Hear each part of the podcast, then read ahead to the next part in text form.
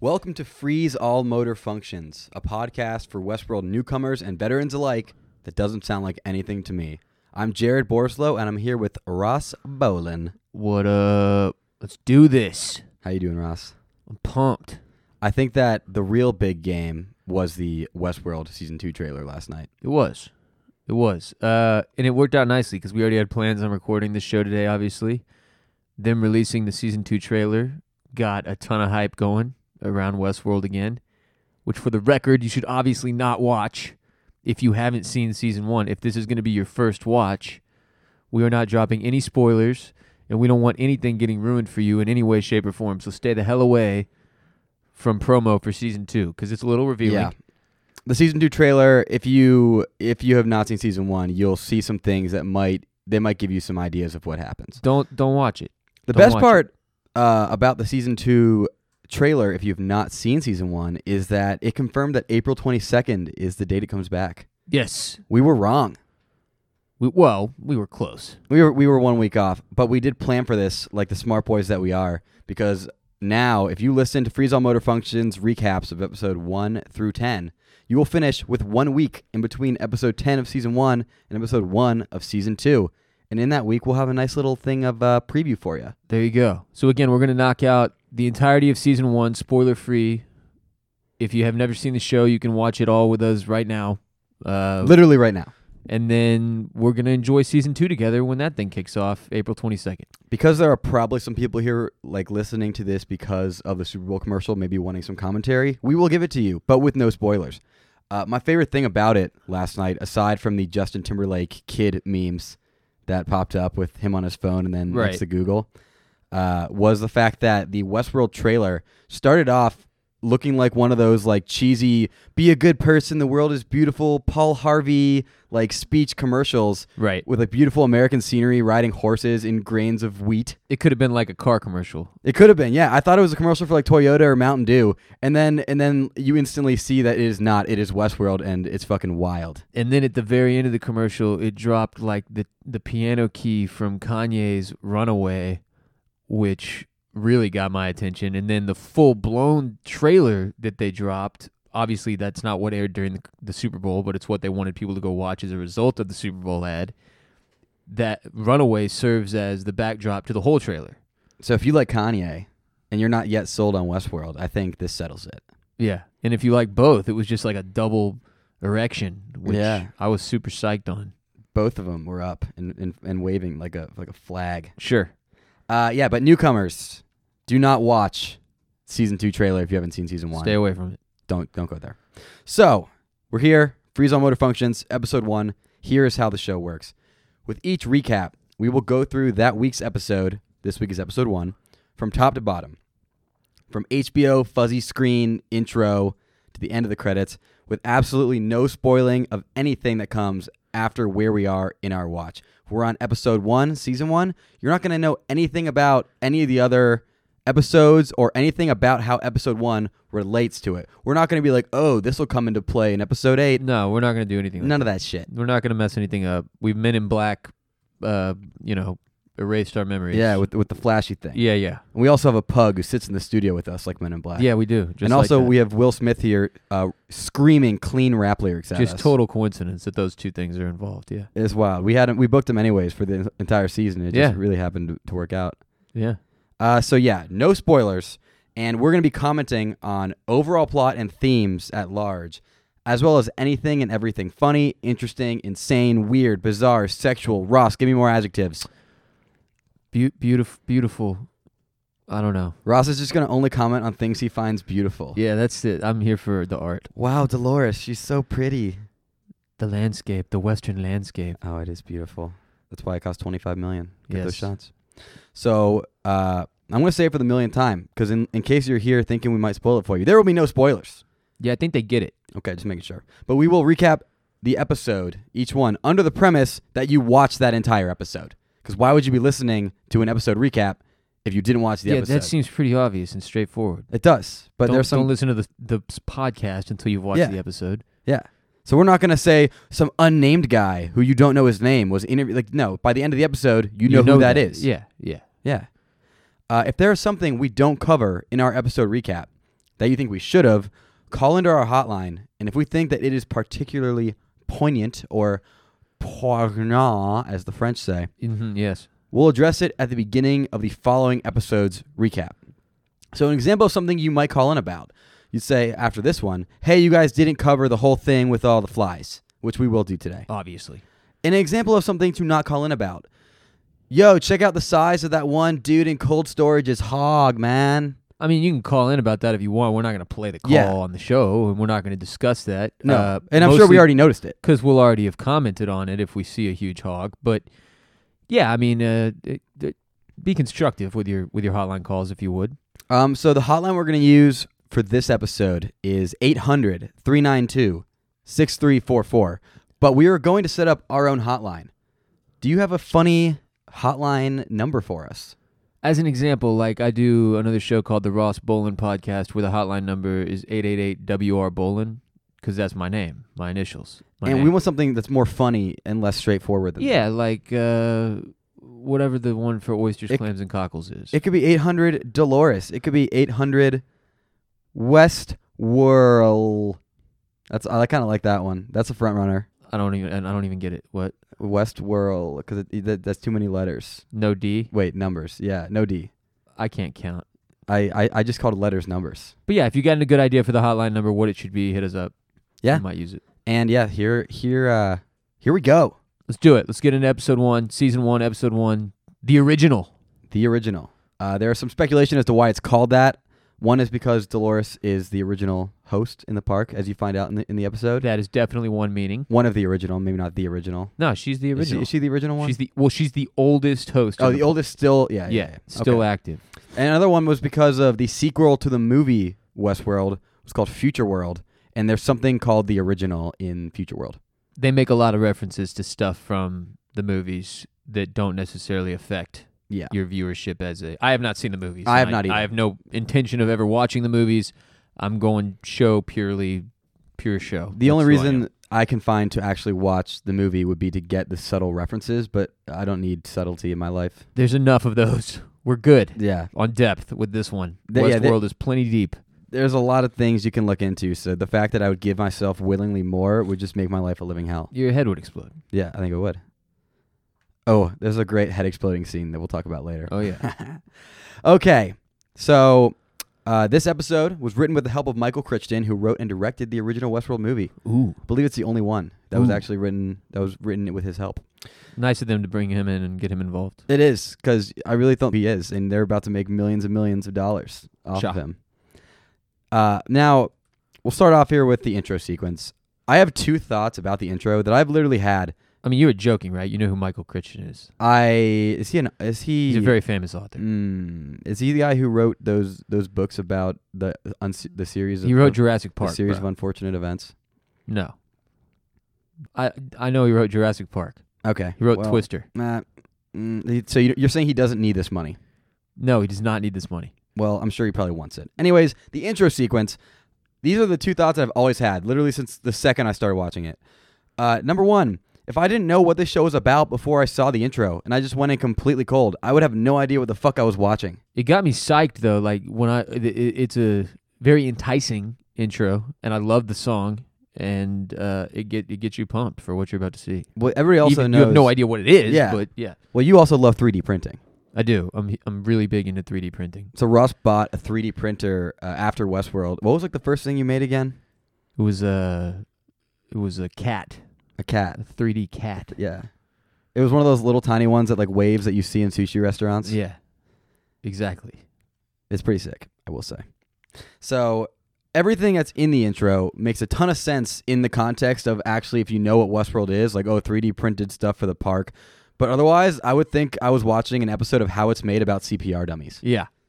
Yeah. There's I a would- lot of uh, I wouldn't be surprised. Like, oh, HBO got the rights to How It's Made. I guess I'll watch this thing about making out with a mannequin or it's a something. show about how they make mannequins for uh, for stores in the malls to put clothes on. So that always really kind of weirded me out. But it's it is a phenomenal intro. That that music just just amps me. up every HBO time. rarely misses with their intro sequences, and this is no different. Oh. It's very good. uh, I will say, the night of unbelievable intro sequence. Yeah. HBO crushes it. Yeah, as is Game of Thrones, as is The Sopranos, uh, e- everything they do. The And- Wire. And for as much as I love Westworld, this second thing is one of the only criticisms I've ever had about the show. The skeleton playing the piano is is is so comically absurd. Yeah, it, it's a little cheesy. It's the cheesiest thing I've ever seen in my life. It's a little cheesy. It do- it it reminds me. This is a very topical joke. It doesn't look like it's animated that well, which reminds me of the absurd Tom Brady and Nick Foles animations they had in the Super Bowl last night. yeah, that was bad. Like that was Madden 2002. Yeah, it was very. What were Some- the, what the some- fuck was that? I've somebody needs seen to way be fired. way better versions of that. Somebody needs to be fired for that.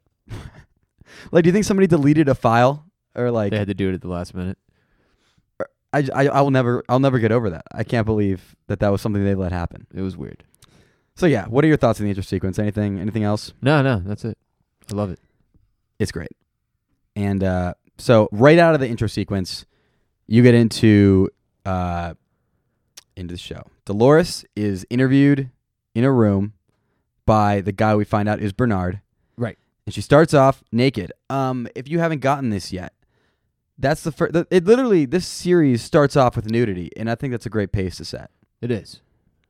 because the amount of the amount of naked people that that are there is astronomical. Oh, producer Micah's eyes are lighting up. It's science nudity. It's uh, Yeah. you know, they're just sitting. They're not at least in this particular scene that we're talking about. Yeah, it's like when you when you look at old pictures of like, you know, from the past when people didn't wear clothes yet. You know, you're not like, oh man, that's hot. You're like, wow, that's interesting. Yeah, like the photos of Adam and Eve in the Garden of Eden. Yeah. yeah, but, Yeah, with- but everybody's without the seen but without the strategic leaf covering Adam's Everybody's penis. seen those those photos from the first camera. Yeah, yeah. so, uh, we see Dolores in the room in this very futuristic kind of room. Sitting on a stool. Yeah, kind of slumped over. And then uh we see kind of close up of her face and there's this fly that's walking all over her face. Fun fact, that's a real fly that like walked over her face. Apparently, and this is something I read on the internet, so it has to be true. There there was a fly, you know how you freeze flies and they kind of are dead and then they come back to life when they thaw out? No, but that's tight. So apparently this is a frozen fly they like put and as it woke up it like moved around her face, but when it got on her eyeball, that was CGI. I was gonna say it. There's no way that she just sat there completely still while a f- real fly crawled around on her eyeball. Dolores, aka Evan Rachel Wood, is a phenomenal actress, but I don't know if any actress could just sit there dead faced as a Daniel fly. Day Lewis, the only person who could do that. Who? Daniel Day Lewis. Oh yeah. If that was if you told him that was his character, i- then yes. He'd get he'd go method and he'd become an actual AI. Uh, he he retired. They say. I know. It's sad.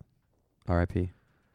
So, uh, now the whole intro, you kind of can combine Bernard interviewing Dolores with the man in black killing Teddy. That whole entire sequence of like 15, 13 minutes or whatever is really all the same scene. And so, what I find like most compelling personally about the first uh, beginning of season one, episode one, is how they have two scenes going simultaneously that work off each other so well. You Right. have Dolores being interviewed by Bernard, Right. and that's essentially narrating the entire storyline of the Man in Black killing Teddy, Right. and obviously Dolores going about her day and Teddy going about his day. That was wild. Yeah, and the episode closes off with Dolores being asked the exact same sequence of questions that so that you're aware, you know, Yeah. this is like a protocol that goes on. When Bernard's at when that initial voiceover at the beginning of the show, you don't have any idea what the hell's going on, who she is, what she is, who's asking her questions or why. The only reason we know after is because Bernard's voice is obviously very distinct. Yeah. Yeah, but no, it's it's beautifully done. I I remember when I was doing my first watch through and you uh, newcomers. By the way, I'm calling you newcomers. I think it's a great joke to call new Westworld watchers newcomers. Get it?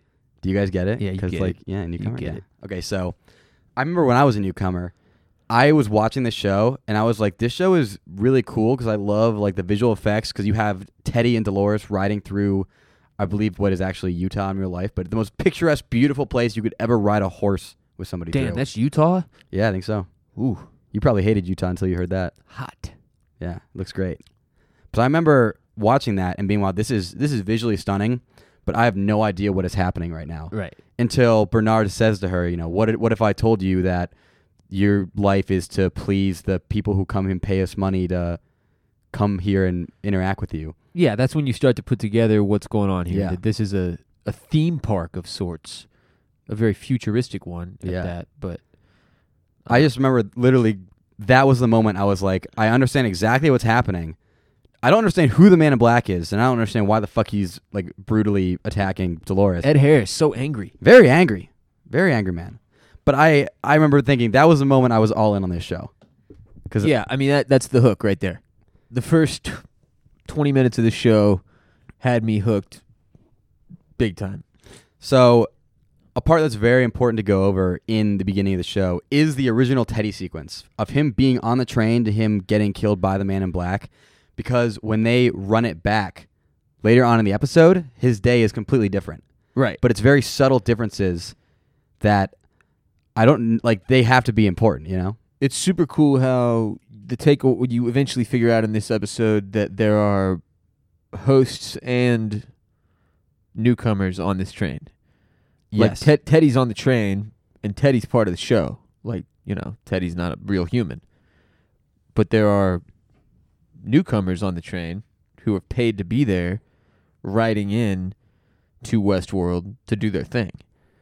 so they populate the train into Westworld with a few hosts just to kind of, you know, get the ball rolling. Mm-hmm. and make them feel like the second that they get into Sweetwater, which is is the main town in Yeah. Westworld, that boom, they are there and it starts. Yeah, And the, th- ex- the experience for you starts Yeah. the second you get on the train as a visitor.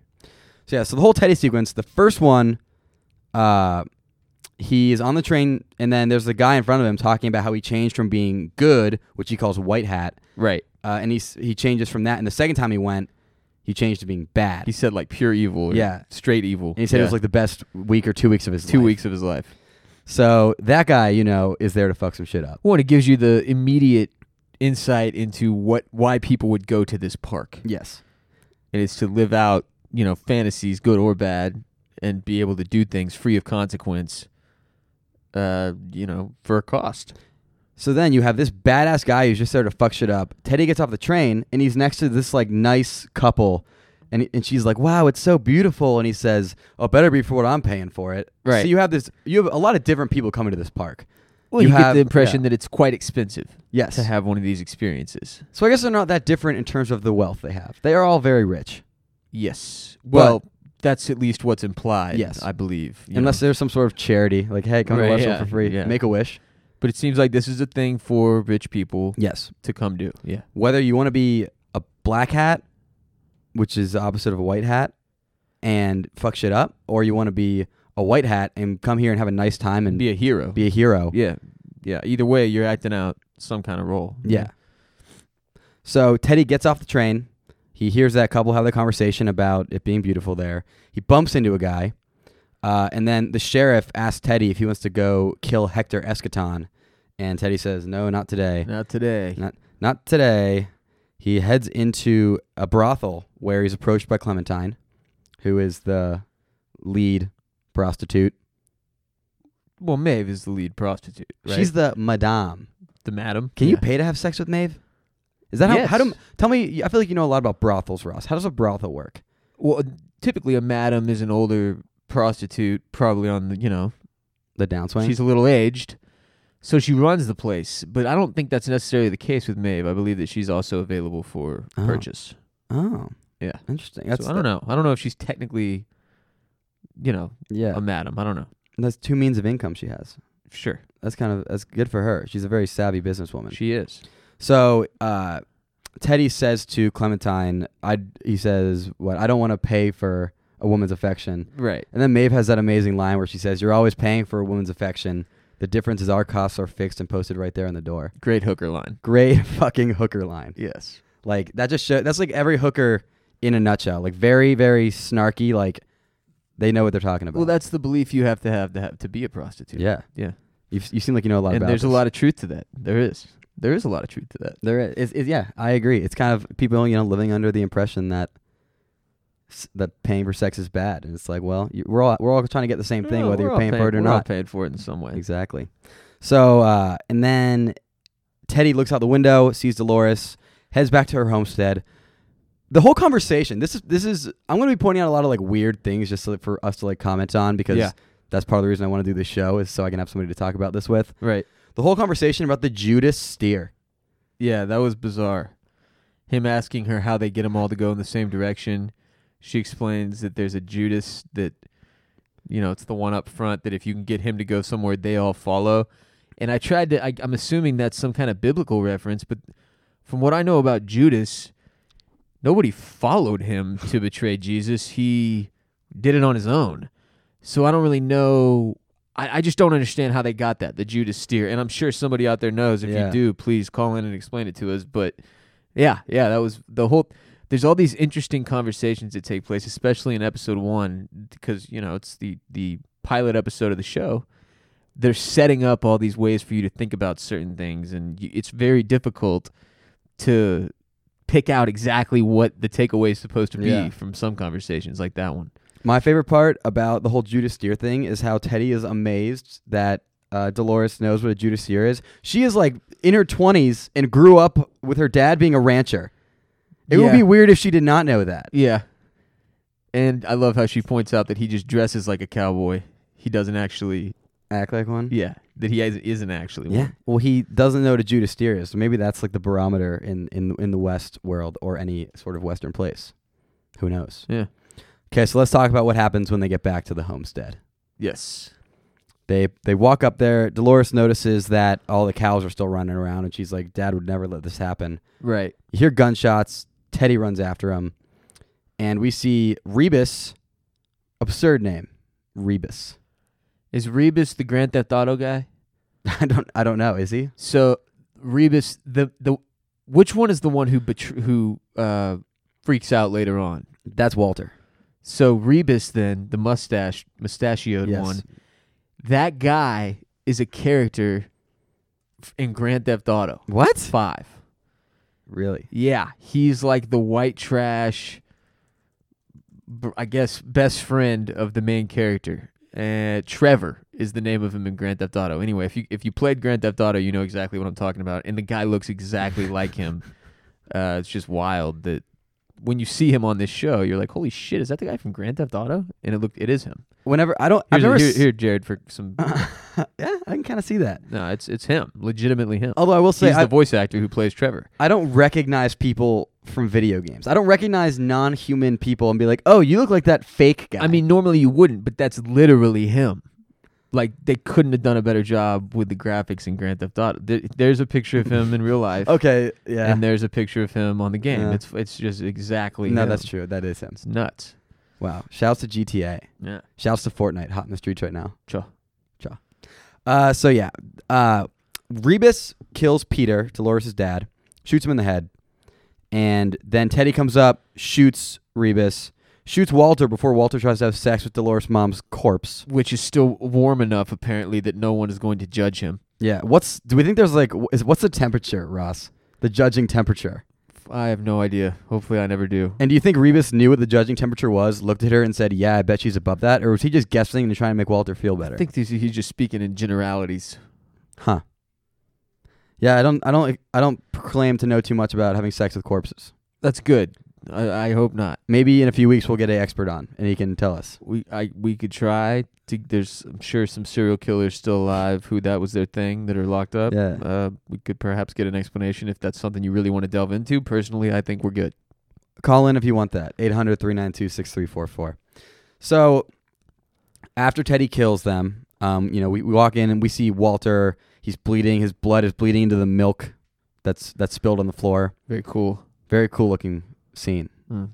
Ties back in later. A lot of milk in this uh, Oh, a lot episode. of milk, Yeah. especially in the brothels. You know, what I'm if saying? you're not supposed to cry over spilt milk, there's a lot of spilt milk. Don't cry. Those are the rules. very poignant. Yeah. Yes. Very poignant. So this is when we meet the guy who we will refer to as the man in black. So he Dolores looks up from her dead dad and sees this guy standing over her. She and we originally think that he is another bad another bad guy who is just there part of the raiding party raiding Dolores' homestead. We find out right away that he is not at all. He's not a new- he's not even a newcomer because he's anything but new. He has been going to the park for 30 years, he says He's a veteran. veteran. This is Ed Harris's character. Yes. And so Teddy tries to kill him because he's, you know, defending Dolores. the, yeah, he's he's he's he's defending Dolores as it's very clear that the Man in Black is gonna do bad shit to her. He can't kill him, uh, and that's used with Bernard's narration to demonstrate how the robots cannot harm the guests. Yeah. So, well, I don't know how it's loaded up or what the, the but obviously the the guests have real firearms that are effective and can kill the the hosts, Yes, but the hosts cannot do any damage to the guests at all. Yes. It's also interesting in this scene how familiar the man in black is with Dolores and Teddy. He says something like, No matter how many years I've been coming here, you still don't recognize me. Yep. And uh, it just, it's this kind of like sadistic, you know, personality that they paint up for the man in black. And then obviously the teasing of Teddy, who can't even hurt him, like kind of just playing head games Yeah. with him for no reason. It's like, it's just kind of, you know, odd. If he's been coming for thirty years, And he's still doing that type he's of still shit. doing that stupid ass routine. That's the part. I mean, look, I get they have to set up the character, but it's a little odd that he would still waste time, like you know, jacking with a a, Yeah. a robot's emotions. Like, it has been thirty years, Man in Black. Yeah, There- get, get get over it, bro. For me, I do that. It's like when you, it's like yeah, it'll bring back to Grand Theft Auto. When you get the new Grand Theft Auto, you immediately just kill everybody, and then you stop playing Grand Theft Auto like three months later when that gets old. right? This man has been doing that a hundred times as long, and it's still not old to him. Yeah, he's still just slitting throats and taking Dolores into the barn and, and doing rape. He's I, he's he's a sicko. He's a wild boy. Yeah, So after that whole scene, Dolores gets dragged away, cuts out, and we get to see our first look of Westworld headquarters. But the way they get into that is, I feel like there's some misconceptions. So you zoom, it gets onto Teddy, who's on the train. There's a new group of people sitting in front of him. It's some women this time, right. and then you have the big zoom out scene, Yes. as I call it. I think it's a funny name for it. The big zoom out scene. Yeah, That's a that's a good name, I think. So Teddy's in the train, and, and it kind of zooms out slowly. You start to see the landscape gets smaller and smaller, the buttes get smaller and smaller, right. and then you see that you're in this futuristic headquarters, and there's this entire world on this little tiny table type thing. Sure. It, well, it's like a yeah. Yeah, I think that a lot of people when they first watch it think that that small world on the table is Westworld, and that everything inside is miniature, and it's like a small microcosm of this mu much larger world. Yeah, it'd be easy to get that impression that uh, what they're looking at is actually Westworld, but it's no, it's it's like a hologram Yeah. or a representation of It- it, or they're they're watching what happens Yes. inside the park. That is not the park. That is a map, an interactive map. Yeah, And- and a, futuristic map. But they don't even try to like mislead you to that because if you you know they if you look in the headquarters, everything inside they're clearly working on all these cowboys and working on all these horses and making new things for the park. All those are normal sized. Yeah, but you could still take away that there's some kind of like, you know, they build the stuff there and then it goes through something that makes it small and goes. It, it, anyway, point being, I will not stand for It's you a- that's a being a, map. a mini park apologist. You I'm can't. not- I'm don't not- apologize for these people. all right, all right, all right. Thank you. What is this? A park for ants? Yeah, exactly.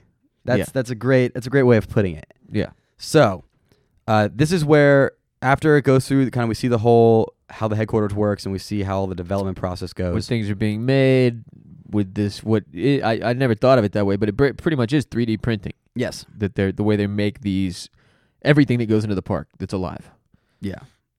Um. So we get to see uh, Bernard, the guy who was talking to Dolores in the beginning. You finally see him. Him and one of his uh, team members, Elsie, are working on Clementine, who is the prostitute who talked to Teddy in the saloon. I always remember Bernard or the actor that plays Bernard from Casino Royale Oh. is like the main movie that I always remember him from. And I think this was like the first thing I watched after Casino Royale that was uh that he was a star in and I was like, "Hey." Yeah, Jeffrey Wright, Yeah. great actor. No, he's fantastic. Um, and this is the first time, well, the second time that we see more of the scientific nudity that is going to burn itself into your brain over the next few months. You get used to it pretty quick though. You do. Yeah. The yeah, it starts it starts like I'd say watching episode 1 with your with your parents would be pretty weird. But if you if you like got through episode one, maybe episode two, you would be so desensitized to it by episode Honestly, the nudity in this show has never really thrown me for a loop. Like with all the nudity we see in modern movies and television shows, and especially popular ones like Game of Thrones, that's the nudity that when you're watching with your parents, Yes. you're like, "Ooh, this is awkward." But this is, it really is more like scientific. It's just a, s- you know, they're just sitting there, nude, three, being The- examined. It's uh, there's some male full frontal that's a little awkward, but but other than that, Yeah. Um. So this is where we learn about the center point of episode one, which is the reveries. Right. The reveries, as we learn from Bernard. Um. So he looks at Clementine and she's touching her lip in a certain way, and Elsie and him note that that's not. She's not programmed to they've, do that. they've never seen this before. So the way the hosts work in the park is that they have they have a loop, a program that they have to do. They literally can't do anything else, but they are they are afforded minor improvisation because when you're interacting with people, you don't know what they're going to say. Yeah, you need to be able to react. So those reactions are purged at the end of each narrative loop as they call it or e- Yes. each interaction that you have with a person going through the course of your day. it resets them back to their standard Yeah. operating procedure. So they don't remember any of their improvisations. They just go right back to how they were pr- programmed to go. Right. But uh, Bernard notes that Ford, with this update called the Reveries, found a way for the robots to access these improvisations that they had subconsciously. a- Which- yeah, which is crazy complicated, Yes. and we don't even know who Ford is at this point. We are me- meant to assume that he is in charge yeah, or the creator of these things or something, but yeah, these reveries are to make the hosts more realistic. yes. Give them more depth and make them just more human. Which, as Bernard notes, is what makes the guests fall in love with them. Is Yes. how real they they are, and Yes. these little these little specific reveries that that are specific to each host make make it all the more interesting. and not to get too too deep here, you know, but I will say that what really separates humans from robots is that we are a product of our past. We have a past that we can base our future on, which is like what humans are. We're a collection of everything that we've done in our lives, which is the fact that robots can do this now makes what's the difference between them and humans? You know, what I'm saying? You know what I'm yeah. saying? The more I mean, well, and this is where we're headed. Well, with all the AI stuff, is uh, it's going to be interesting to see how it unfolds. You don't want robots learning and remembering. And this brings us to the second uh, what moment of the episode where Elsie just starts making out with Clementine. Yeah, she kisses her, and Elsie, you know, she's an employee of the company that's running Westworld, and uh, that's probably frowned upon. She tries to do it a little secretively. It's interesting because all of the rooms that they analyze and repair these hosts in are made with straight up glass. They are see through. So anybody could have seen her, but it tells us a little something about Elsie that we didn't know without her doing that. Elsie. Elsie. Yeah, and I mean it, it's one of the first things you think watching this show, and one of the first questions it makes you ask, as there is you know some nudity in, in, introduced, and uh, the concept of being able to visit a place like this as a guest. The question you you you think about sex, like would you have sex with one of these things? Yeah. and that's it. Just kind of pushes that forward. Even f- like Elsie's kind of like she just wants to see what it feels like to kiss one of Yes. these. But this is another example to me of like, you've been probably doing this job for years. How is this still new to you? You know? Well, but the re- the I think the reveries Oh, it made it more human. introduced a new element of it to her where she started it, it made her probably pushed her to the point where she was like okay i want to see what this is like So we think Elsie is into putting your hand on your, your finger just on touching your lip. touching your lips Yeah. so yeah Wow. That's Yeah. very, I did not think about that. Yeah. Very interesting. deep shit bro Very deep. Uh, so, okay, so after this, we are introduced to Ford, and we are introduced to him through uh, there is a disturbance in sublevel 83, or as they call it, uh, a livestock problem. I love that they call the host livestock. yeah it, I, the terminology is very interesting all the different ways they refer to the hosts the the visitors the Guests, livestock newcomers. the guests, yeah. newcomers yeah there, there's all these different terms which makes it all the more real to Yeah. you as a viewer So the person who says there's a livestock problem is Teresa. So if we're led to believe so far that Ford is like the big swinging dick, Teresa would be the big swinging vagina. She seems like she's the manager of Yeah. some kind, that she's in charge of these other people. Her attitude, the way she talks to everybody would lead you to believe that she's very much an authority figure. What is her accent? Speaking of the way she talks to I people, don't know. That's a good question. It's not something I could put my finger on. Like your lip, Clementine. Sure. But yeah, problem at sublevel 83, which we have no idea what that is, and uh it this whole scenario that unfolds here where they have to go down there to check it out is really interesting. Yes. And I'll let you walk us through through it, but Yeah. So one thing about Teresa is in this conversation with Bernard, where she's saying you guys need to go down there and find out what's going on in sublevel 83 with this livestock problem. She says that the hosts are only Bernard's until they stop working, and then they're hers. So we can believe she's sort of like in charge of the messed up hosts. Right. Bernard is in charge of keeping the hosts functioning and making sure that they work correctly. Once they stop working correctly, Teresa comes in and cleans shit up and disposes of problems and, and handles the Yeah. management of the overall park. Yeah. So Teresa also says the park hasn't had a critical failure in over 30 years, but they don't tell us what it is. Classic blue balls technique. Interesting thing here. It, it seems like that's a big deal, something that could come into play. Yes. A critical failure does not sound good. And it's the second time we've heard 30 years mentioned. Yeah. because the man in black has been Oh. coming for over 30 years. Didn't even think about that. perhaps he was a part of the critical failure. Perhaps he knows of it. I don't know. We'll Like a just- lot of 29 year old people, 30 seems to be a very important year. I'm 30. Are you really? Yeah. Jesus fuck. Yeah. That's Yeah. wild. But, uh, and I haven't had a critical failure in over 30 years either. That's a very big lie. yes, it is. I've There's a had Mm. T-shirt with your mugshot on it. Many, many critical failures have taken place in my park. I'm sorry.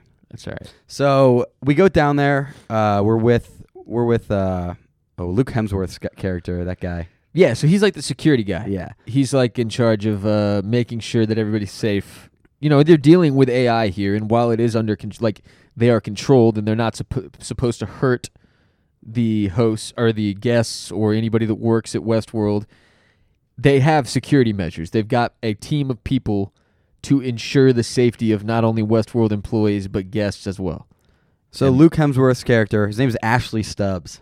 Ashley Stubbs. That does not sound like what I. If, if you look at him, he does not look like an Ashley Stubbs. Eh, whatever. I, I buy it. So Ashley Stubbs. we go down there with Bernard and Ashley Stubbs. Yeah, they head down to sublevel 83, this security squad, and Bernard, who's going with them, accompanying them. and this is where we see cold storage. Right. Which number one is not that cold because there was a freezer malfunction and everything's like defrosting, which why- is why there's water everywhere. Very odd that they would let that be an issue for as long as it has been, apparently, but it, they give you some excuse. There's like, there's other shit that they're worried about Yeah. that's more important than this. Uh, it kind of, what it alludes to is that most of the attention of the company, of people running the show here, is given to the park, the guests, the hosts, the stuff that's happening on a day to day basis, while things down like in sublevel 83, who knows how many other sublevels there are, I assume at least 83, uh, that kind of stuff kind of falls to the wayside. Yeah. Like, nobody's really concerned about that, which is a concern to you as a viewer immediately you're like they should probably Yeah. be keeping better care of this shit like what what is going on here yeah the, all that water rushes into the lift that's not good Why did you call an elevator a lift? Are you British? that is a lift an elevator Oh God. is less like there's a difference to me a lift has that like one big you know it's a bigger bigger th- eh, eh, whatever this isn't a podcast about lifts and elevators I will say though, I'm gonna go out on a limb and just and just say that I think hotel rules apply. So I think there's maybe 82 at least other subfloors because there might not be a sub level 13. ooh Something to, fair, think, something to think about. fair enough So we get down there and Ashley Stubbs is like, oh, I, he looks in there and he sees that there's a, a minor disturbance going on, like just like He- they were called down for. yeah here's somebody talking So he's about, he's like, oh, I'm gonna go fucking kill them. like draws his weapon and and Bernard says, don't do that unless you're trying to kill the boss. yeah So you that's- see, this is when we're introduced to Ford. Yes, Dr. Ford. Who now this is my favorite part about this interaction. Dr. Ford is in here down in cold storage because he wants to have a conversation with old Bill. Yeah, he's he's uh, he's ta- he's throwing back whiskey shots with old Bill. Old Bill as we learn, is one of the first hosts ever created. You when you watch him function, he's very animatronic in his movements. They don't look natural. They look clearly robotic. He makes these weird whirring sounds, like Yeah. like like a like a like a toaster. I want badly to know how they accomplished Old Bill as a character uh, visually, because if that's just a guy acting, he needs all of the awards. he is incredible. Or if they somehow had to implement CGI, or how much CGI was used, or if there actually is an animatronic Old Bill that they built, Yeah. because that shit is impressive. It's very, very cool.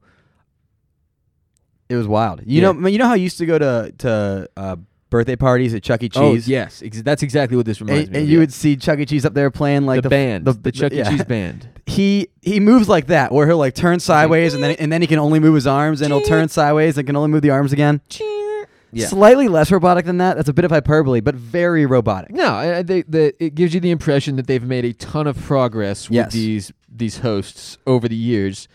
Old Bill, as your name tells you, as his name tells you, is uh, is very old. This also, uh, you also get a lot of feel for how old the hosts are by the conversation he has. Yeah. Old Bill might be the worst conversationalist I've ever met. I would uh, having a conversation with him would be an absolute labor because all he does is he all he does is make terrible sexual toasts with over whiskey. Right, Here's to the woman in the red shoes. and you're like, all right, Okay. ass Bill. And then he's like, "Here's to the woman in the black shoes." like, well, what's so the fuck? first the first question it it you know leads me to ask is uh, so why does Ford come down here and talk to this Old Bill? You know, And great it's- question. it's like it, it to me seems like it's so he can try to keep co- stay connected with where they've come from Yeah, with the past of the park because there's no chance he was going there for a conversation of any enjoyment. it doesn't seem like it's for the entertainment no, Uh, it could serve a little bit like a psychiatrist in that old bill's not really giving you much response mm-hmm. so you can kind of just talk through whatever you want and old bill just has to sit there and listen and you don't have to pay. in the yellow shoes. And yeah, and she just says he just toasts to different colored shoes, and then uh, he he doesn't. You don't have to pay him. He's free. He's Yeah. a free psychiatrist. So that's what I think Ford Mhm. uses him for. And so this conversation that Bernard has with uh, Ford, he is like reminiscing with Ford about how far the park has come. Um, but then, so Bernard says it's been it's remarkable to see how it's gone from old Bill to everything they have today. And Ford says about the word remarkable, he says that's a word for it. That's a word for it.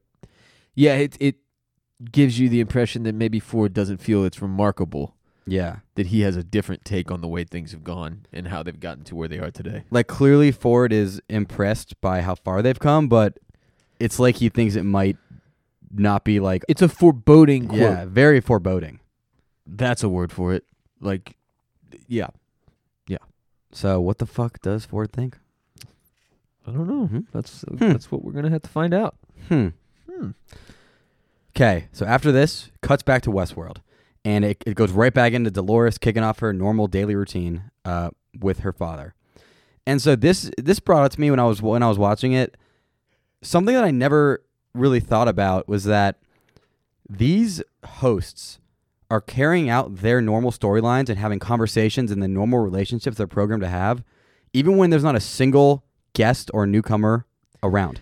Yeah, it's like the old uh, if a tree falls in the woods and there's nobody there to hear it, does it make a sound? Well, in this case, in Westworld, yes.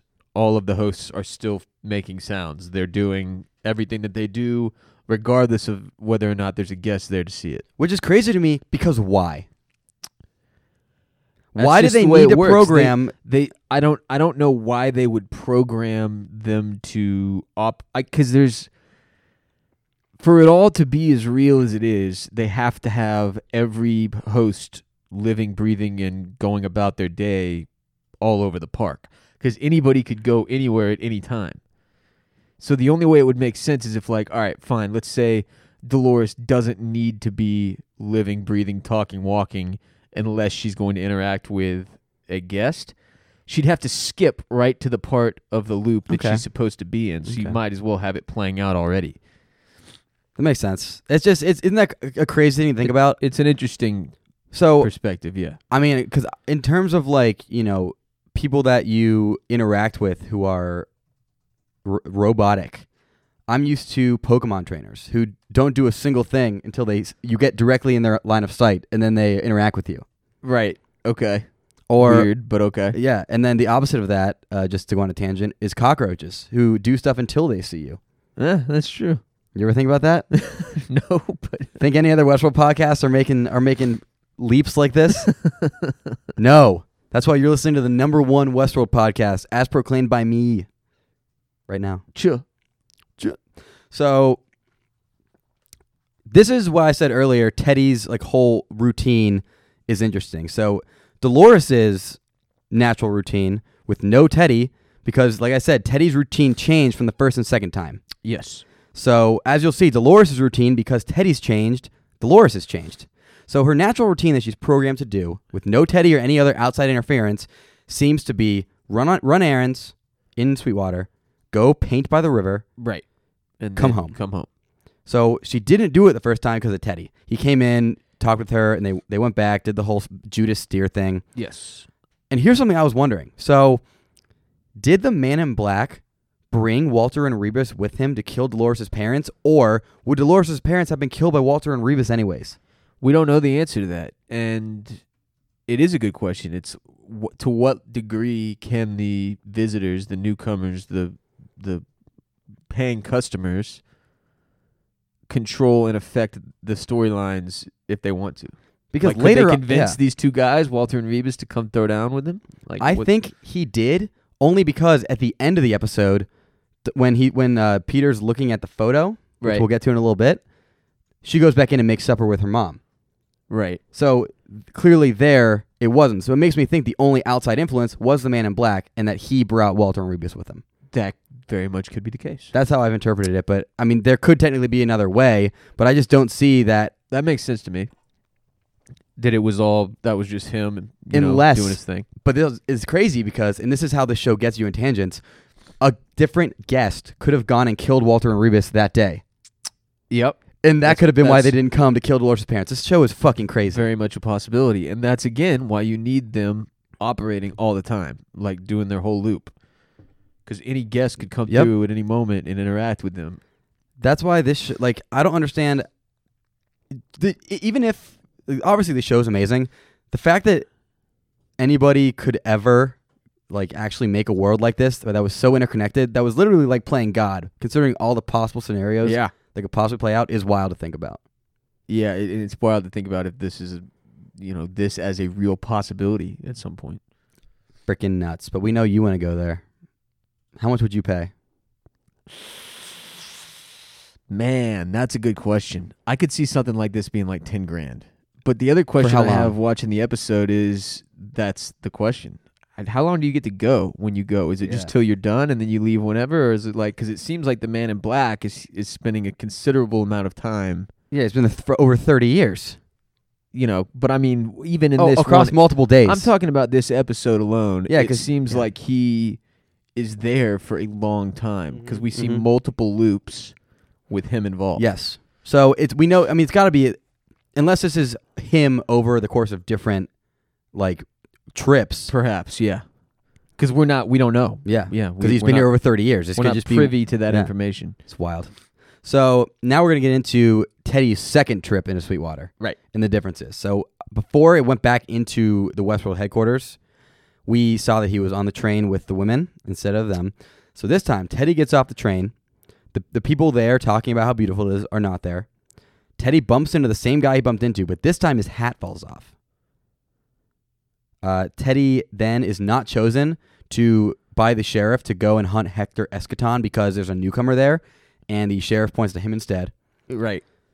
This is then this next point is something that y- I you would never know, I think, unless you had closed captions on, which I had for my second watching of it this weekend. I always watch with closed captions now. so you've Oh, much probably more- seen this then. I much more this is made this informative. blew my mind. So when Teddy Clementine's like, "Oh, you don't have much of a rind on you," blah blah blah. He turns her down, but Maeve doesn't give her quote because she's talking to these other newcomers. Yeah. These newcomers are Asian, and Maeve is speaking to them in Chinese. Right. So, every fucking host knows every language. eh, yeah, the hosts are programmed to be able to interact with anybody that speaks any language. That is absolutely mind boggling. yeah.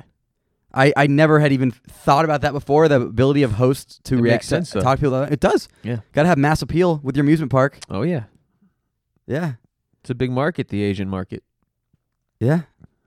So Teddy gets caught up talking to these guys who say, "Oh, I know that one." They don't know Teddy. I don't know Teddy. Oh, I know that one. That. yeah, like they this this is a dude who's been here before, and he's as he puts it, eh, Teddy was like his you know own personal host that showed him around, his guide, I think he calls him. yeah.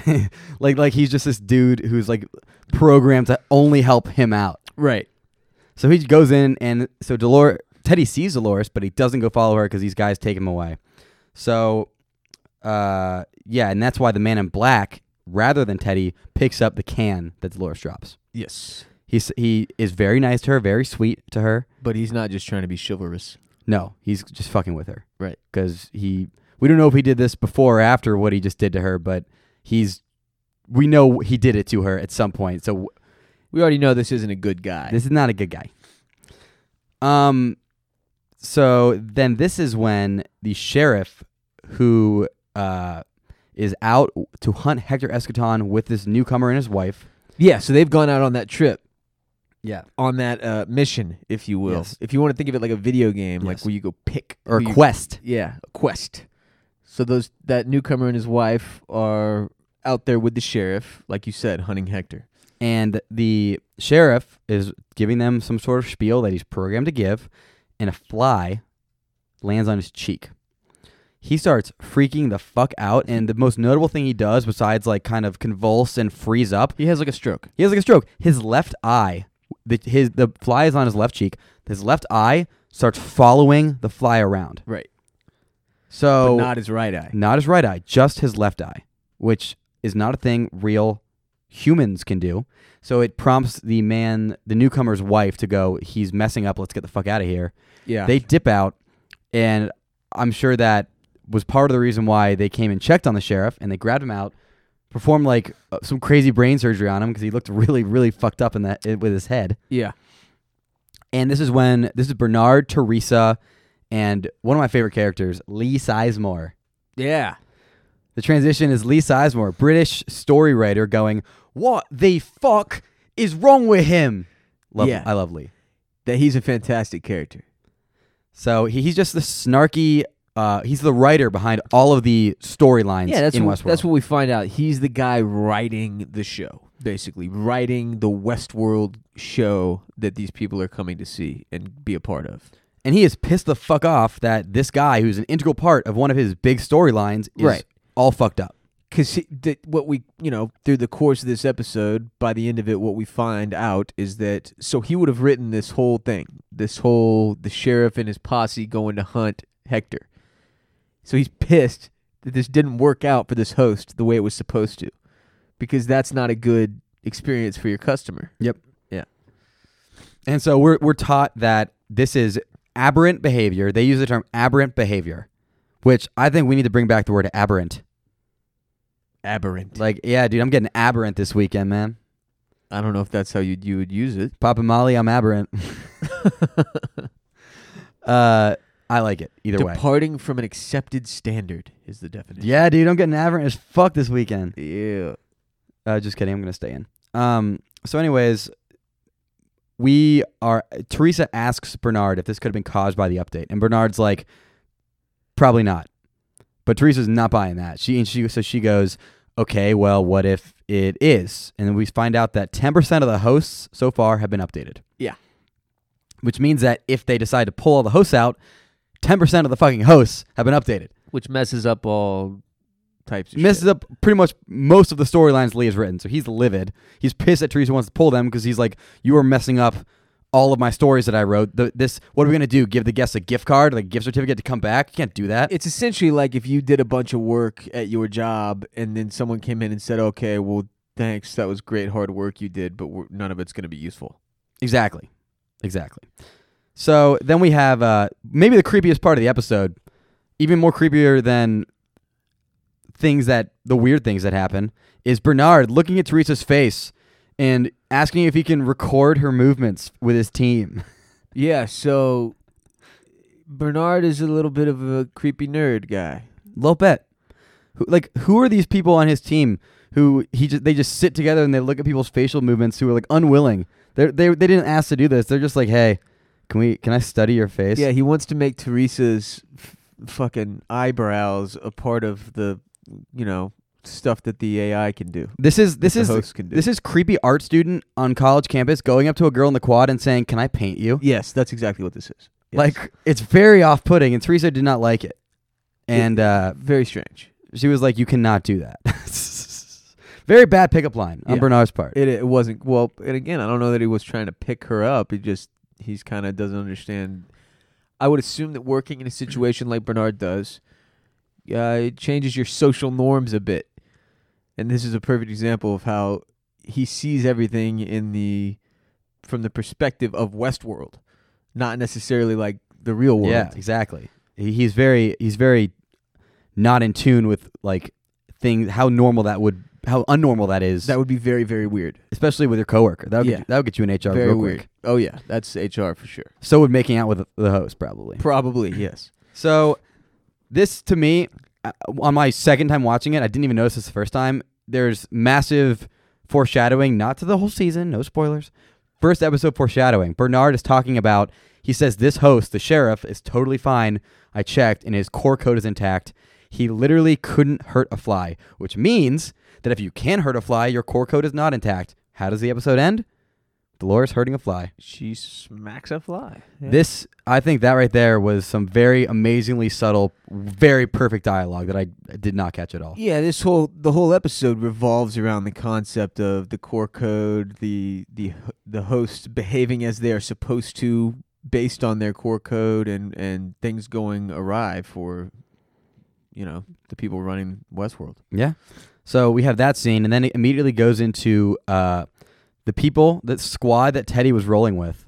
Uh, they're in a brothel, and all of them are making fuck, and Teddy is just sitting outside like a massive virgin. Yeah, so when these guys go take part in uh extracurricular curricular activities that aren't necessarily a part of the quest, if you will, eh, the hosts don't necessarily partake.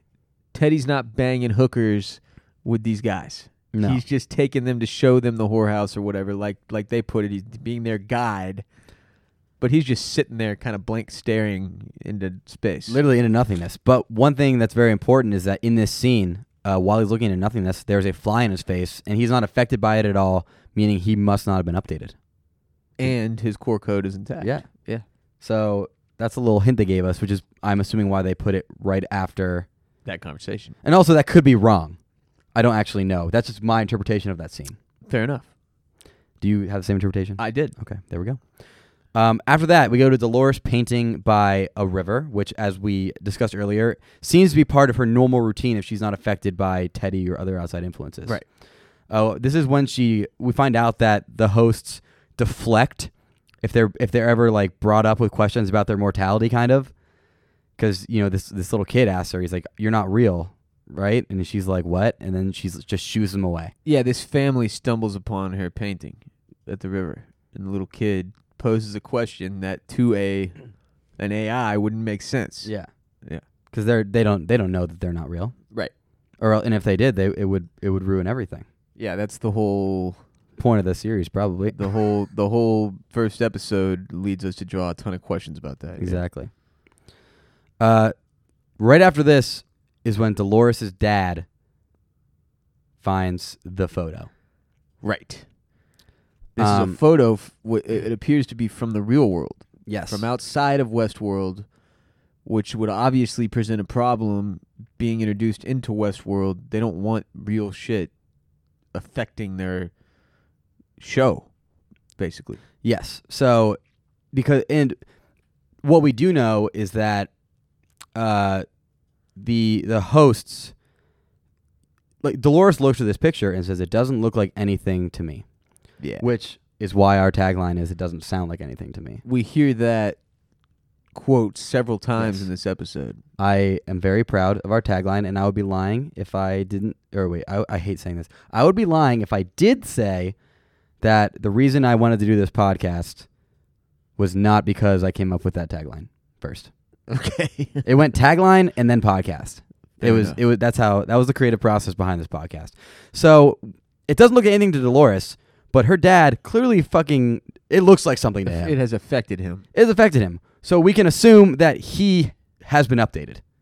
Y- That that is the assumption I would make as well. Yes, because he there's, the reveries Yes. have screwed with him. This is 'Cause a if s- she's yeah. she's still intact, her core code is functioning as it should, so she is not affected by this outside thing being introduced into the world. It doesn't look like anything to her, but it fucks him up. And th- it's even more stressed by the fact that this is right behind this thing about Teddy and the, the sheriff. We're quickly Right. seeing the dichotomy of people who are affected by the update and people who are not. Yes, And so thi- now this is the craziest part of probably this entire episode that you might not even know about unless you're reading the rundown right now. Um, the picture, which is of a woman in Times Square, is a stock photo from Getty Images. Oh wow. If you have a Getty Images subscription, you can look up like Times Square woman, and that photo will be in your Getty Images, like thing. That's funny. It's a Getty image. So the woman in the photo actually appeared on America's Next Top Model Cycle 10. This is real life. This is not in Wow. the show. Yeah. She's a model who was on America's Next that Top is Model. incredibly random. and she came out to say that she li- was like, "This is awesome." Because she was not, she was not expecting it. I don't think she was even consulted. I think they just put her photo in.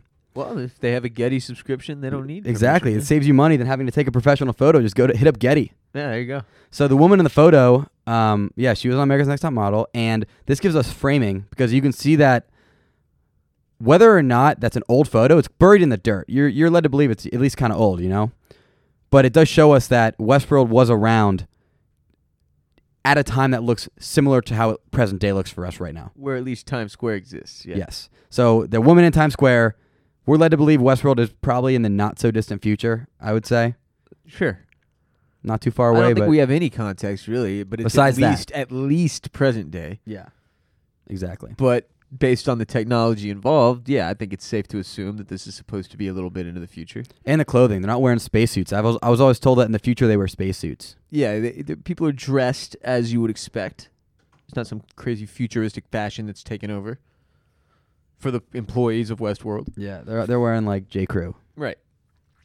So after this, we're in a conversation with Teresa and Lee Sizemore, the man. They have a conversation during which Lee brings up a phenomenal point, I think, about how Westworld works because guests know that the hosts are hosts, that they're robots. Because people don't want to believe that they're actually killing people or that their husbands are banging sentient other humanoid thingamajigs. Yeah, he, he's making an argument for not making the host too realistic. If they become so realistic that you cannot differentiate between them and humans, then it gets a little weird. Yeah. It's He not about- suggests- it's not as much fun anymore. It becomes more real. He suggests instead of updating more, rolling back the updates, making them stupider, less less human, Less less, realistic. Yes, less realistic, which I think, you know, makes sense to me. I don't want to go there and actually fucking think I'm killing this dude who's an actual human being. You know? Right. It's like Grand Theft Auto. I'm killing people in Grand Theft Auto because it's fun and I know there's no consequences. Yeah, and you don't feel bad because there was no life to them. Yeah. They're on a you know TV screen. It's like naming naming the pig that you slaughter. But there's certainly a limit to that, and this guy, Lee Sizemore, is addressing it. yeah. Where's the line before it no longer is fun and becomes Mhm. too real that, that it emotionally affects the guests and they no longer want to come back? He also thinks that Ford is very washed up and like past his prime.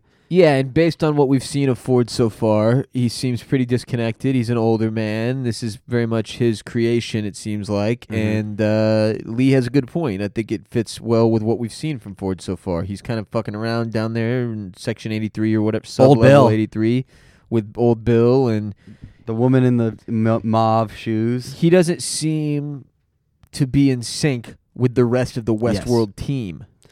And that's also why Lee tells Teresa that he backs her for succeeding Ford as head of the park. Right.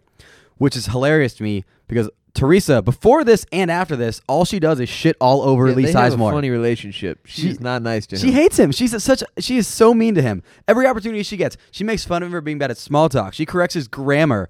and like consider. I bet you that's a point of pride for him because he's a freaking writer. He's a bit of a cocky prick, though. She calls him not smart and says that his support means nothing to her. Yeah, that was that was good. Sick burn. She's very mean to him, and then she just walks away. Um, but she does cryptically hint that there is something else at play in Westworld than just people running an amusement park, which is kind of terrifying. Right. She he they both infer to the or refer to the differences in uh, m- motivation, right? Like the the guests have different motivations than the people w- programming them, than the executives, than the, the- everybody has different levels to this shit, and they kind of in, in, they insinuate that there's some bigger purpose for the highest ups for this park. Yes. Um, so that's the end of the scene with Lee and Teresa, and we go from this right into the player piano playing Black Hole Sun.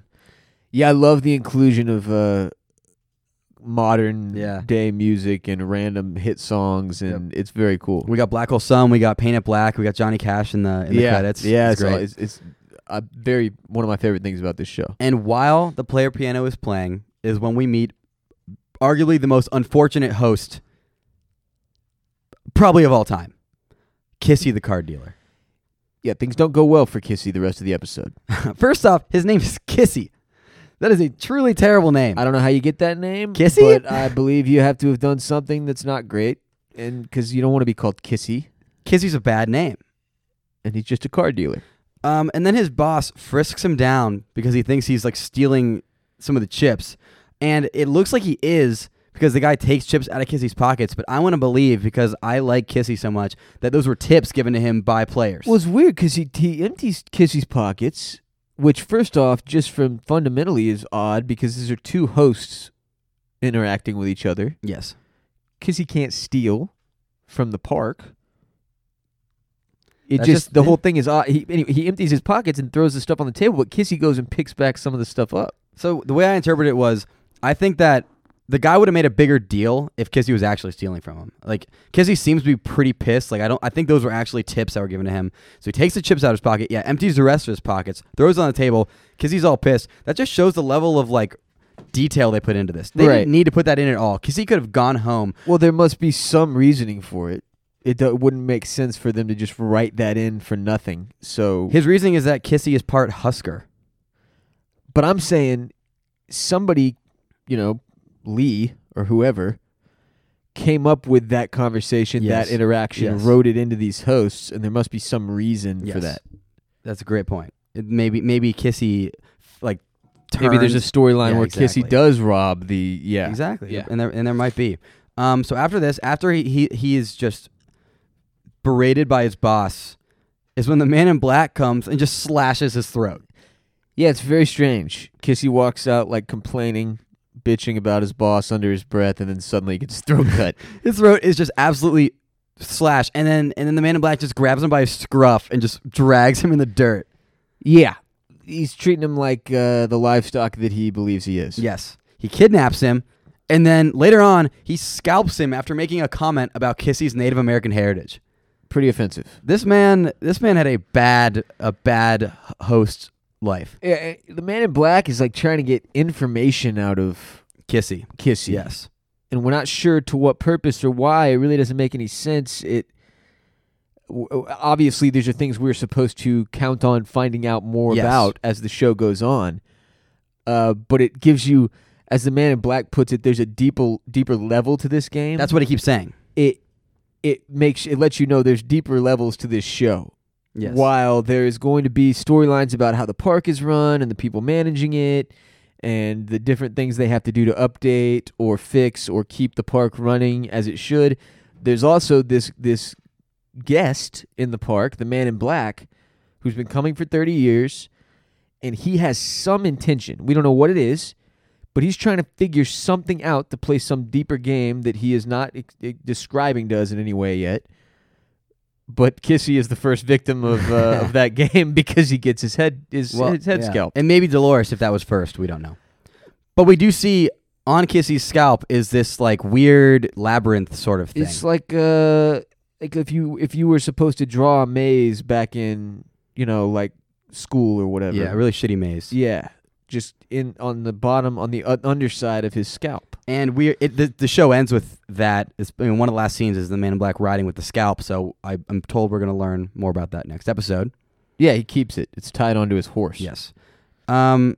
So that's that's the life of Kissy. Poor R.I.P. Kissy. Well, I assume he's dead. Unless he's just walking around without a scalp. Yeah, I don't know. He, he Can you survive a scalping? the we- it was so weird. I- Like the Man in Black. Yes, you can survive a scalping. The Man in Black. Uh, in fact, in the Leonardo DiCaprio movie where he's in the wild, the Rever- Revenant, Revenant, Revenant. the Revenant. Uh, Tom Hardy's character had survived a scalping oh. and was yeah. So he has messed up hair as a result. So if you want to get a scalping expert here on the podcast, call into 800 392 6344 and hit us up. Yeah, there you go. Okay, so then we go into the saloon scene with Walter, the guy who was killed by Teddy after killing Dolores' parents, who wanted to have sex with Dolores' mom's corpse. Right. So he is in the saloon and he's babbling on. He's drinking milk and he's just babbling on about milk and saying that like the milk is not for the guests, it's for him. And then he drinks the milk and it comes out of the bullet hole in his stomach that I believe is the bullet hole that Teddy made in his stomach. So he's been shot, He's been shot and he did not die. which isn't supposed to happen. That is one of the last things that Teresa probably wants to happen in the entire world. Yeah. So I didn't really have, you know, too much of a take on this, but we actually have a pre-listener. This is a kid who emailed Ross and I, and he had a pretty wild take. Uh, His name's Garrett. Shouts to Garrett. Um, What the fuck is a pre-listener? he he he he's a listener now, I assume, but bef- he was a fan of the show before we even had a podcast. Yeah, he hit us up when we found out. He found out we were going to be doing the show, and he wanted to help contribute. So his take is that this was a reverie that affected Walter. I thought so too. I thought it was a reverie from earlier in that night, but that wouldn't make sense because he was still that was the same day because he'd been shot, right? He can't. That still was the same narrative loop unless he had already changed narrative loops because that happened earlier in the night. What happened earlier in the night? Well, if he was shot in the stomach, was that not Teddy shooting him? You know. I don't. I don't. I didn't take away that that bullet hole that milk comes out of was from the interaction with Teddy. I I, I took this as a totally separate loop, Oh. and that he, when because when they're shot and killed, as we as we later see, the park management comes in and, and does things to reset them and get them all back into Yes. game shape. So he wouldn't still have a Oh, hole. I thought that was the same night. And I will say right now that I just watched on my computer while recording, and he did not get shot in the stomach. He got shot in like the shoulder. So yeah, that's a new bullet hole Wow. that didn't take, and it might be from the the guest we see who's cowering in fear with his girlfriend or wife, who uh, th- when he shot him, it didn't work. yes, and that's why he freaks out and is on the ground in a ball crying Ah. or whatever. So this all brings me back to uh, Garrett's theory. So yeah, mine was wrong. Clearly, I had, I was completely wrong. you fool. which happens. You know, we're not perfect.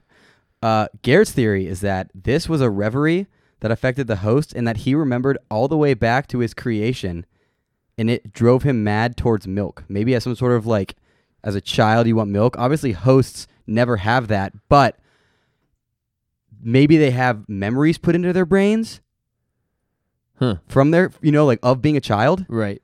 Do they do they go that far back? Like I how don't far know. they have to? Because Dolores, like, h- if you have a relationship with your dad, you can't have that genuine if it doesn't go all the way. b- I don't know, Yeah, I don't know how deep that goes. but that's Garrett's theory: is that this this guy, this reverie, affected him so strongly that he went all the way back to when he was first created, and he equated the yeah he equated the milk to his creation, and that's why he was like obsessed with it there. Hmm. Very interesting thought starter. Yeah. Um, and we do see that Walter leaves the s- the saloon, and he, we- we see Rebus, aka Grand Theft Auto Man, Yeah. laying dead on the ground, Yes. and it looks like it looks like Walter killed him because he's pouring milk all over him and Well, being we a total find out dick he, to him. we find out he did kill Yes. him because of Teresa's commentary. She says that he's supposed to turn on him, but not till Yeah. some storyline. that- Exactly. Whatever. and Bernard says that what has happened with this guy going crazy and killing he killed more than just Rebus. He killed a lot of people in the saloon. Yeah, there's like 15 dead bodies. Yeah. in there. So he- uh, Bernard says this murderous rampage that Teresa's freaking out about is actually good because it confirms that it's all part of the update. Sh- Yeah. and Teresa's like, "Yeah, I, I knew that already. And so Teresa, who's pissed, uh, she recalled all the updated hosts and ordered all the faulty ones to be decommissioned. We know the faulty ones so far, as of right now in the in the in the episode, are just Walter. Uh, later on, we see that it's also Peter Abernathy, Dolores' dad, Right. and that's why both of them are decommissioned at the end. Right. Um, another thing about the reveries, which is interesting. So now that you bring up that it was a different storyline than when the Man in Black uh, shot him and uh, him and Rebus. One of the reveries, as I brought up earlier, is the milk and blood pooling together. You also see that in the saloon. Yes. So it could be that the milk and blood relationship from the reverie did impart itself in Walter in the saloon. Maybe he saw milk and he went, "Oh my God, milk! I equate this to murder," and then he just started killing people. We Right. don't know. Yeah. It's a possibility. Like that. That stuck with him. from Exactly. earlier. Yeah. And that's possible. Yeah. But we just we didn't see the lead up, so we don't know. Um so yeah, all the updated hosts and are are to be pulled. And the way they fix that is that Lee Sizemore, our man, is ordered to create a massively bloody saloon heist to cover up for all the hosts that are being taken out to be worked on, including the sheriff who never got to go track down Hector Escaton. Uh, apparently the the heist was supposed to happen in a number of weeks but he bumped it up. but he bumped it up. So Hector just came on into town, didn't have to worry about the sheriff hunting him down. Sheriff was dead. He actually used the sheriff's horse And gun. and gun to come in on. I love that line. Yeah. My favorite thing is the guy comes up to him, "That's the sheriff's horse, you son of a bitch," Yeah. and he shoots him and goes, "His rifle too." That was fantastic. That was amazing. It's also funny because later on, Maeve also calls him a son of a bitch. Yeah. Well, son of a bitch, a common Western diss. Yeah, I feel John like- Wayne always was calling everybody a son of a bitch. I actually think that You maybe son it's, of a bitch. I think maybe it was Lee who was on a time crunch. Got like he was like, "Fuck it, I'm not gonna think of a crazy insult. I'm on a time crunch." Everybody's just calling this guy a son of a bitch. this guy's Yeah, there a you son of go. a bitch. that makes sense. I think you know that's that, and that's the level of like stupidity you can look into this show. Yeah. Like that's that's a small detail that I'm just gonna claim is real because well, as Lee said, he was up all night yeah, with a ton of work. He got found a way to bump up this whole heist. and so he was on made it a time work. crunch. Yeah. Also, my favorite part about this Walter saloon scene is when this guy uh, tries to, you know, kidnap Clementine, and May comes up behind him and literally blows his face off. And I mean, she put the gun behind his head, and you see on screen as this man's entire face is blown off of his body. It shoots all over the player piano, and then the player piano starts playing an absolute banger with this man's flesh and blood all over it. I would like to make that banger the podcast intro if possible. There may be some copyright infringement. I don't know. So after this, um, we go to Peter Abernathy. Uh, is still looking at the photo. He's he's freaking out at this point. Before he was just very contemplative, you know, like he's looking at it like, what does this mean? What's going on here? Now he's freaking the fuck out. He starts going wild and starts being very manic and frantic. Right. Um, and it's very clear that his core code is affected at this point. He's all jacked up. He is grabs Dolores. He's yeah, he's be like you said, being manic. And so, i- what he says to Dolores, as we find out later on, but you know, once once you know what it is, you can see, read his lips. He says, "These violent delights have violent ends," and this is after he says something along the lines of, "I asked a question I wasn't supposed to ask and got an answer I wasn't supposed to know," Right.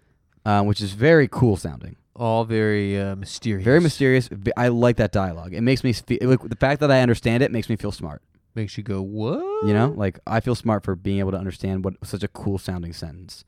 Good It's part of the reason I That's like the what's show. Good for you, Jared. Thank Glad you. it makes you feel smart. I I really enjoyed that.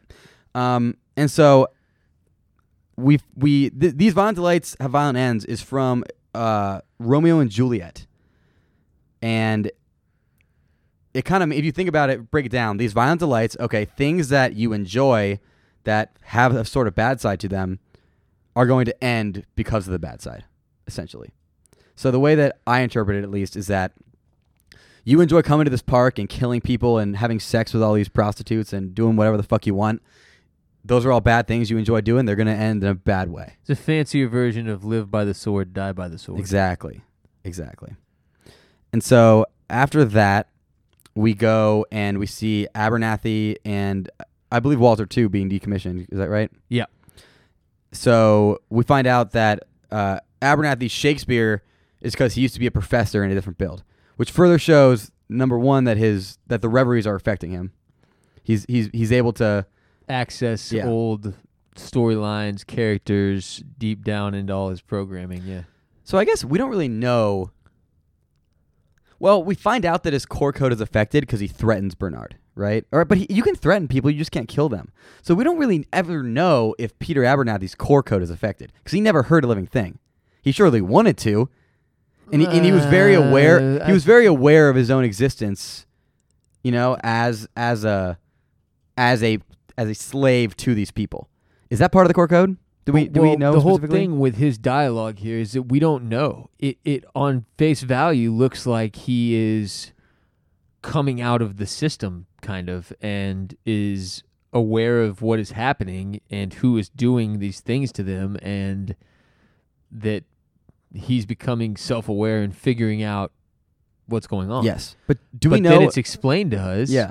that everything he says Yeah. is from past iterations Mhm. of his code, and in fact, he has no fucking clue what's going on. There Very was some, true. some horror story he was involved with that is part of where he got his dialogue.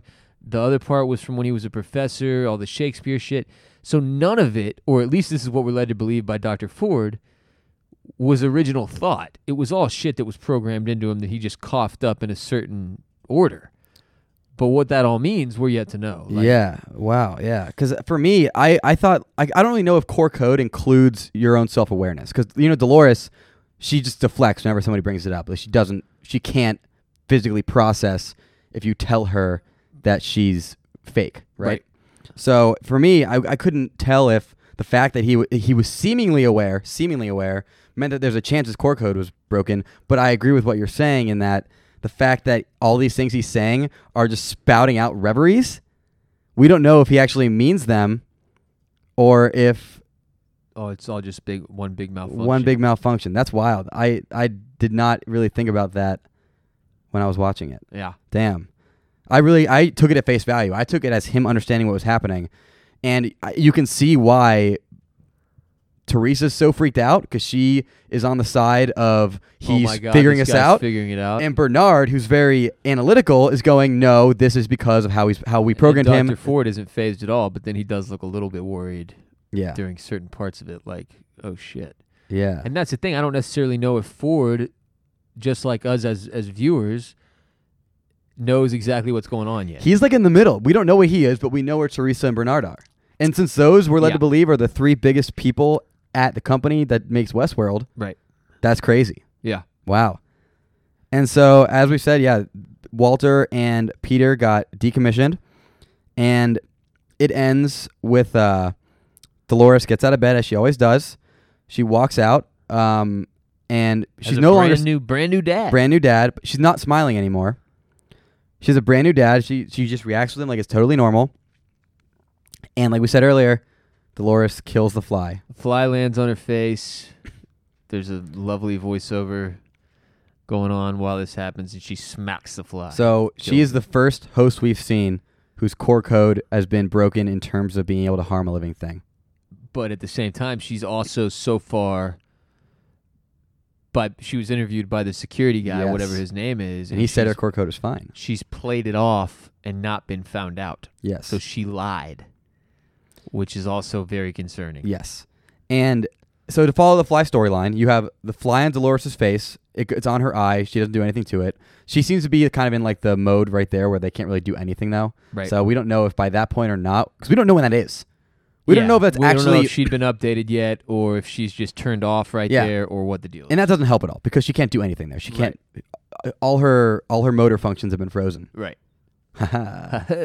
Great thing to say right there. So then we see the fly crawling on her face. Yeah, 'cause we saw the fly crawling on her face, sorry. Then we see it on the deputy. He freaks out. We see it on Teddy. He's fine. And then at the end, Dolores kills it. Yeah. Wild.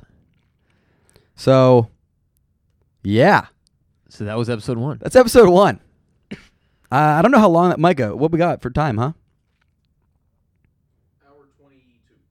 Hour 22. That's actually much better than I thought. I thought we were going to dive into the 130s. And I believe this is the longest running episode of the season, right? uh, Is it? it's at least the one that requires the most explanation because you need to there's lay so, out a there's lot just of stuff. so much. So yeah, typically we'll try to keep this the podcast to around an hour. yes. Um, And obviously, Westworld being as complicated as it is, we will get better at breaking these down as we go. But we appreciate you uh, Yeah, enjoying if you're episode still one with listening us. to us, thank you very much because Rouse and I spent a lot of time watching this show a couple times and making all these notes down to try to you know have a good enjoyable podcast with you. and it'll get deeper and we'll we'll figure out more of it together as we go and uh it'll be fun enjoying all of season one and you know in preparation for season two So let us know what you thought about the show, what you think we could do to improve. And we're on Grand X Labs because this is the experimental podcast feed where Oh, we yeah. experiment with stuff. So we're Oh. trying this out. We're we're in the we lab don't- baby we're in the labs. We're we're experimenting. So let us know. We seriously want to know if you have a way we can improve it. Maybe you thought there's a better way we can format it. Um, it's hard to compress so much into one podcast episode, and we want to do it as well as we can. So let us know. hit us up on twitter at freeze all motor Yep, and on Instagram at Freeze All Motor Functions. We're about to start pumping out no spoiler Westworld content from the episodes that we've already watched. oh yeah So that should be fun. You can you know follow along with the podcast and follow along on Instagram. dm us on either of those comment on instagram tweet at us on twitter uh, you can also follow me on all social media at wr bolin hit me up on any of those with any suggestions or critiques and jared's at jared borislow Yes, and uh, if you want to rate Grand X Labs five stars, we appreciate that. Give us a review. Let us know. I will also say this with the hotline that I told you 800 392 6344. The first week is always the worst week for hotline calls. So I can almost guarantee you that if you call into our hotline, you will get on air on the next episode. That's that's a virtual promise. that's pretty true Like the, we'll probably get like maybe three, and we'll just probably play them all because we we want to interact with you guys. so call the hotline Call the hotline 800 392 6344. There's a 99% chance you'll get on and you can hear yourself on the airwaves. I would like to do an NPR style sign off because I've always wanted to do one of these for a podcast. do it Freeze All Motor Functions is brought to you by Grand X Media and hosted by me, Jared Borslow, along with Ross Bolin. Special thanks to our producer Michael Weiner, as well as intern Garrett, who helped us format and prepare the show. Garrett actually has no idea he's our intern because I never told him. So Garrett, if you're listening right now, consider this the official announcement that you are our intern. I'd also like to dedicate this podcast to my dog Lily, who we had to put to sleep this past weekend. God damn, dude, you didn't tell me that. Yeah, I, I didn't wanna I didn't wanna have to put that on your mind, you know. Oh, I'm sorry. Yeah. That's horrible. But she was very old, very old dog. Uh, maybe one day, if Westworld's real, I'll be able to hang out with her there. you can reanimate her. Can reanimate her. Gary, Shout- you, shouts Gary, to you Lily. got a job, man. Shouts to Lily. We'll see y'all next week. Bye bye.